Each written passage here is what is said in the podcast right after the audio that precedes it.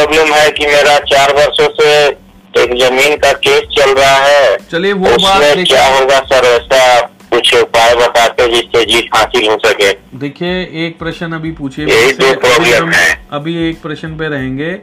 अभी आपका जो कुंडली है ना जी। उसके अंदर बहुत ज़्यादा नेगेटिव पॉइंट शुरू हो चुके हैं. जी।